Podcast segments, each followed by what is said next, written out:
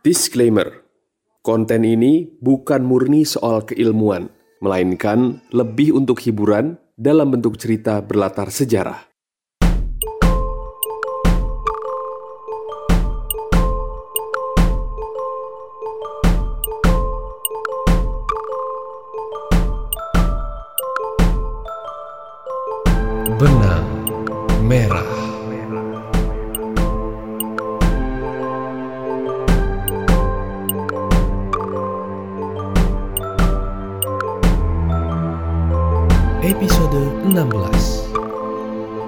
Mohon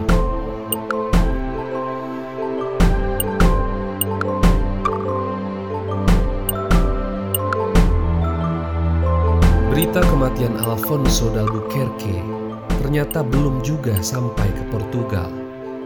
Tiada yang mengetahuinya, tidak Raja Manuel, tidak pula mantan anak buah Alfonso, Ferdinand Magellan.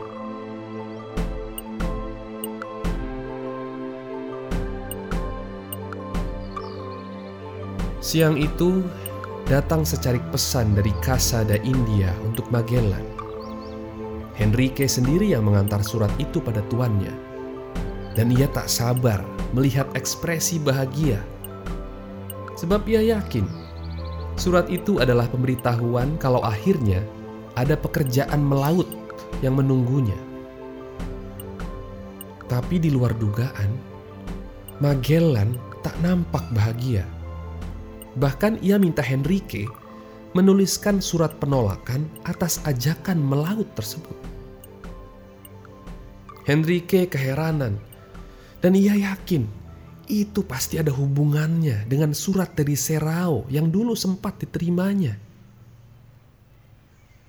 Sangkaan Henrique benar. Sebab gara-gara surat itu pula, Magellan telah mengajukan permohonan aneh berkali-kali minta menghadap kepada Raja Manuel yang sampai saat ini belum berbalas. Malah Magellan minta Henrique mengirim surat serupa lagi saat itu juga. Tuan, tapi ini sudah kesekian kalinya. Bagaimana jika tabungan Tuan habis? Tak mengambil kerjaan apa pun demi menunggu panggilan raja.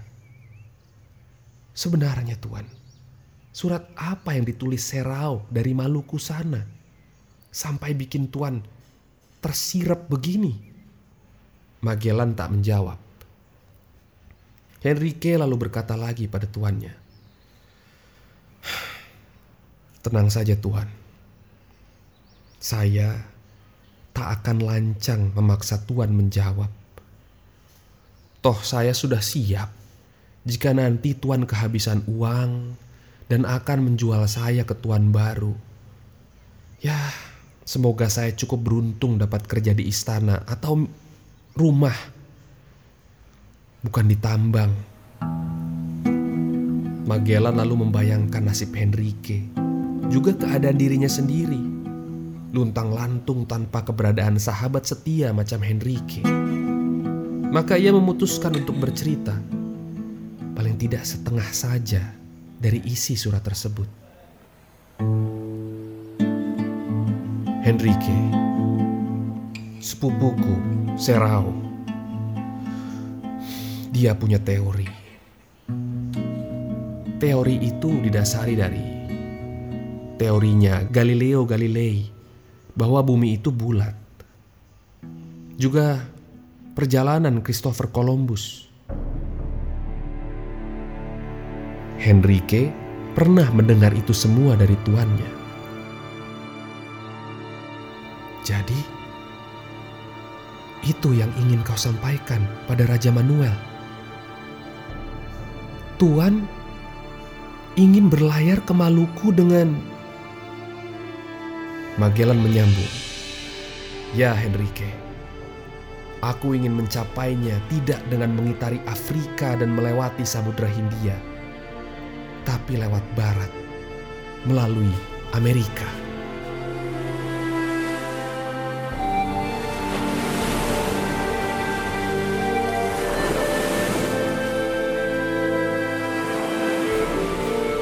Pikiran Magellan jauh melintasi ruang, membayangkan Maluku yang kini sedang mengalami hal baru.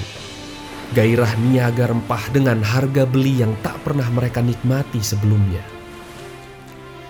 Petani-petani cengkeh dan pala Maluku mungkin tak banyak yang tahu apa yang terjadi di luar sana demi memperebutkan benda kecil tak berdosa yang tumbuh di kebun mereka.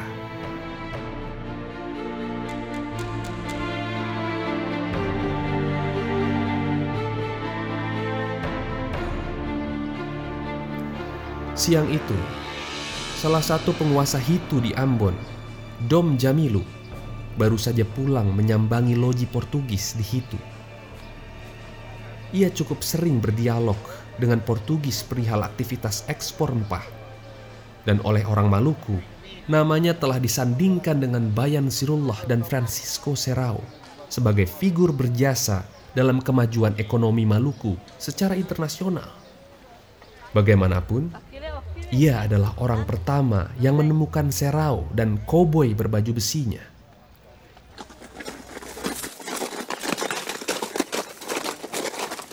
Sepulangnya Dom Jamilu di kediamannya, ternyata di situ sudah menunggu Pangeran Zainal, sang petinggi Pulau Bacan.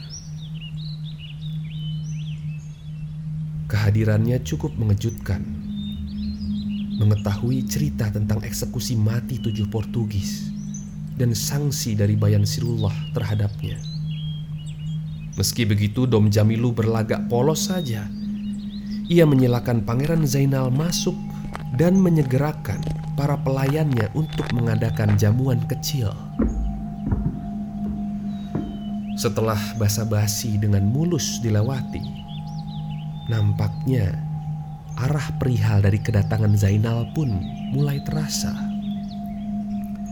Ia mengomentari ramainya pasar rempah di Hitu dan sibuknya loji Portugis. Tuan-tuan Portugis itu memang sangat hebat ya. Apalah artinya kita, orang Maluku, tanpa mereka itu. Dom Jamilu berusaha sediplomatis mungkin. Ah, ya tidak. Mereka hanya rekanan bisnis. Kita dan mereka berbagi manfaat saja. Justru, apa jadinya mereka tanpa kita? Benar toh? Ralat Tuan Perdana, Sanggah Zainal. Bukan apa jadinya mereka tanpa kita. Tapi apa jadinya mereka tanpa rempah kita. Dom Jamilu tersenyum. Ya, tapi kita kan yang tahu cara budidayanya. Dari mulai tanam pohon sampai panennya. Ya kan? Betul, betul, betul sekali Tuan Perdana, ujar Zainal. Biarlah pekerjaan jelatanya, pekerjaan kasarnya kita yang pegang. Karena tidak cocok tuan-tuan putih dan terhormat itu mengotori tangan. Kita juga harus jaga segenap rakyat kita ya, agar jangan berlaku kurang ajar terhadap mereka. Dom Jamilu mengerti maksud Zainal. Ia sendiri sibuk dengan pulihnya ekonomi Ambon oleh niaga dengan Portugis. Seolah ia hampir lupa bahwa dulu Maluku sempat mengalami resesi justru akibat ulah Portugis yang menaklukkan Malaka. Kini bermacam keistimewaan mereka dapatkan seakan-akan orang-orang itu adalah pahlawan ekonomi Ambon, termasuk perlindungan oleh Sultan Bayan Sirullah sendiri. Dom Jamilu sungguh belum membayangkan apa yang akan ia lakukan jika terjadi sesuatu yang salah. Bisakah ia menerapkan otoritas rakyat Hitu?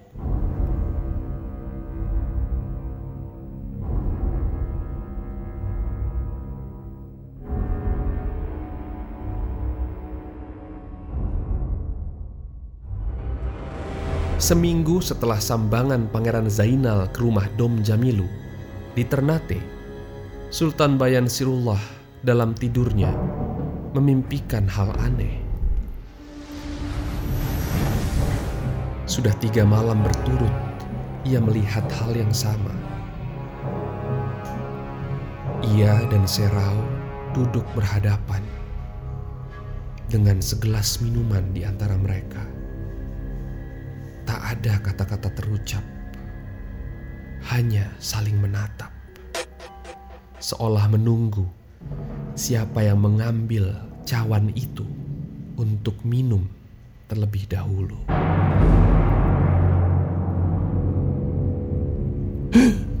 Bayan Sirullah terbangun dan menyadari dirinya telah tertidur di atas sajadah selepas sholat asar. Mendapati putrinya, Dufa, yang duduk menunggunya bangun. Melihat Dufa, Bayan Sirullah teringat peristiwa di tepi laut saat ia mengusir Zainal, suami putrinya itu, dan melarang ia menemuinya lagi. Lain kata, Dufa telah menjadi tahanan di kampung halamannya sendiri. Tanpa bertanya ada apa, Bayan Sirullah berkata pada putrinya, Dufa putriku, kamu tahu kan, ayahmu ini tidak punya niat memisahkanmu dengan suamimu selamanya. Aku hanya ingin menunggu itikat baik dari Zainal untuk memperbaiki hubungan antara Ternate dan Bacan. Aku ingin mereka kasih penawaran yang lebih baik soal akses bagi Portugis. Dufa menggeleng. Ia lalu menyampaikan, Ayahanda Sultan, hamba sudah tiga kali menyampaikan permohonan padamu agar hamba dibolehkan pulang pada suami hamba di Bacan. Dari hamba menangis sampai hamba memakai cara lembut. Kini hamba tak akan meminta lagi. Yang mulia, putrimu ini telah memutuskan akan tinggal di Ternate untuk selama-lamanya.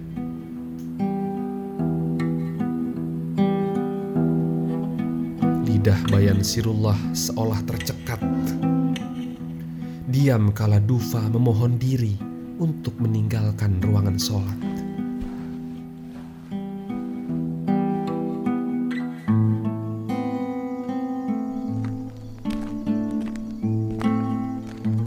Di dekat taman, ia berpapasan dengan Nukila yang usai bermain dengan dua anaknya, Hidayat dan Abu Hayat. Dan setiap kali melihat Dufa, Nukila merasa nelangsa. Nasib mereka memang serupa, tapi tak sama. Dufa ditahan oleh ayahnya, tak bisa bertemu suami. Sedangkan Nukila ditahan suaminya tak bisa bertemu ayahnya.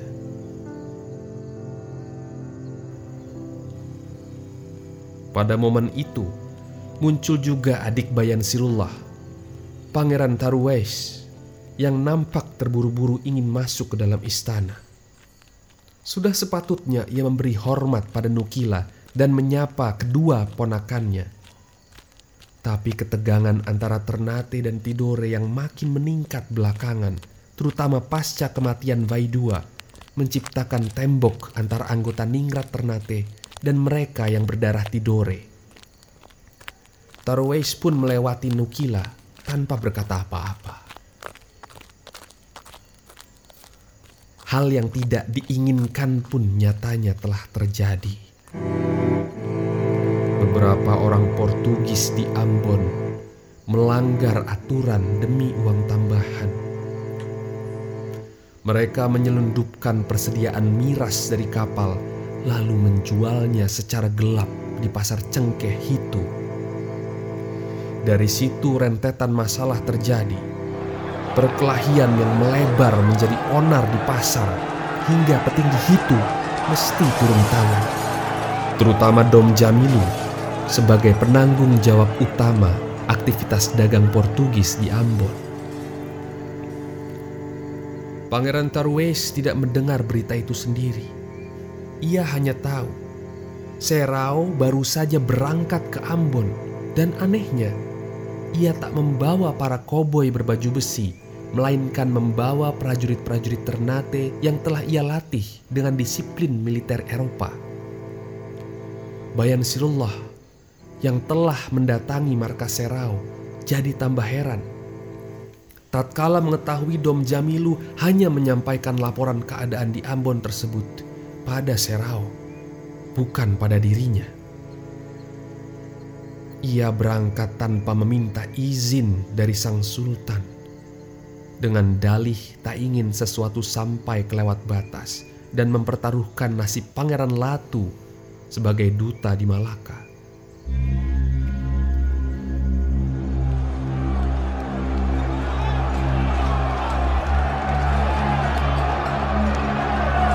Di Ambon, rakyat sudah berkumpul di depan loji Portugis. Mereka berdiri menghunus-hunus senjata dengan emosi meluap. Lebih menyeramkan daripada prajurit itu sendiri yang justru berusaha menenangkan keadaan. Dom Jamilu sudah meminta berkali-kali untuk dibolehkan masuk ke dalam loji. Tapi Portugis-Portugis yang ketakutan mengunci pintu gerbang rapat-rapat sambil mempidik senapan. Itu malah bikin suasana siap meledak kapan pun. Tuntutan rakyat sudah jelas. Serahkan Portugis yang bersalah untuk dihukum secara adat dan agama, yakni hukum cambuk. Tapi entah bagaimana, cerita tentang pembantaian tujuh Portugis di Bacan telah menyebar. Dan mereka takut kalau itu akan terjadi. Malah mungkin Begitu melangkah keluar dari loji, kerumunan massa akan segera mengeroyok mereka sampai mati. Terlihat bagaimana emosionalnya orang Ambon kala kebaikan mereka dibalas dengan ketidakpatutan. Sampai-sampai seorang pimpinan Portugis berkata, "Kalau yang boleh mengadili mereka cuma Raja Manuel, Sri Paus, dan Tuhan sendiri. Dan itu bikin orang Ambon merasa kalau para kulit putih itu menganggap enteng mereka. Tersulut emosinya, satu orang pemuda, entah siapa, mulai berkata, "Bunuh dia!" Yang menyebar layaknya api di hutan musim kemarau. Dom Jamilu sadar ia tak bisa menahan amarah rakyatnya lagi.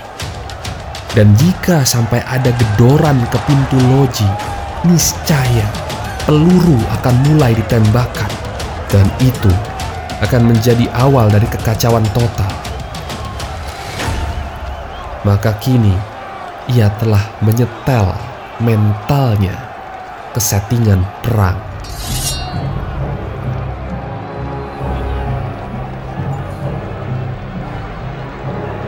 Tiba-tiba derap kuda terdengar dari kejauhan.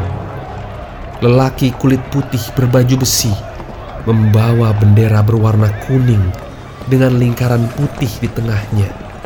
Bertuliskan aksara Arab yang berbunyi Al-Mulk Buldan Tarnati yang berarti Maluku wilayah Ternate.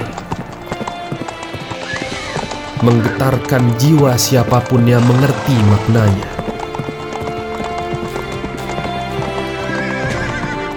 Serao telah datang bersama pasukan Ternatenya, tapi tidak satupun yang tahu apakah ia datang untuk membela Portugis, lindungan Bayan Sirullah, Ataukah membela orang itu kaulah sahabat lamanya, Dom Jamilu?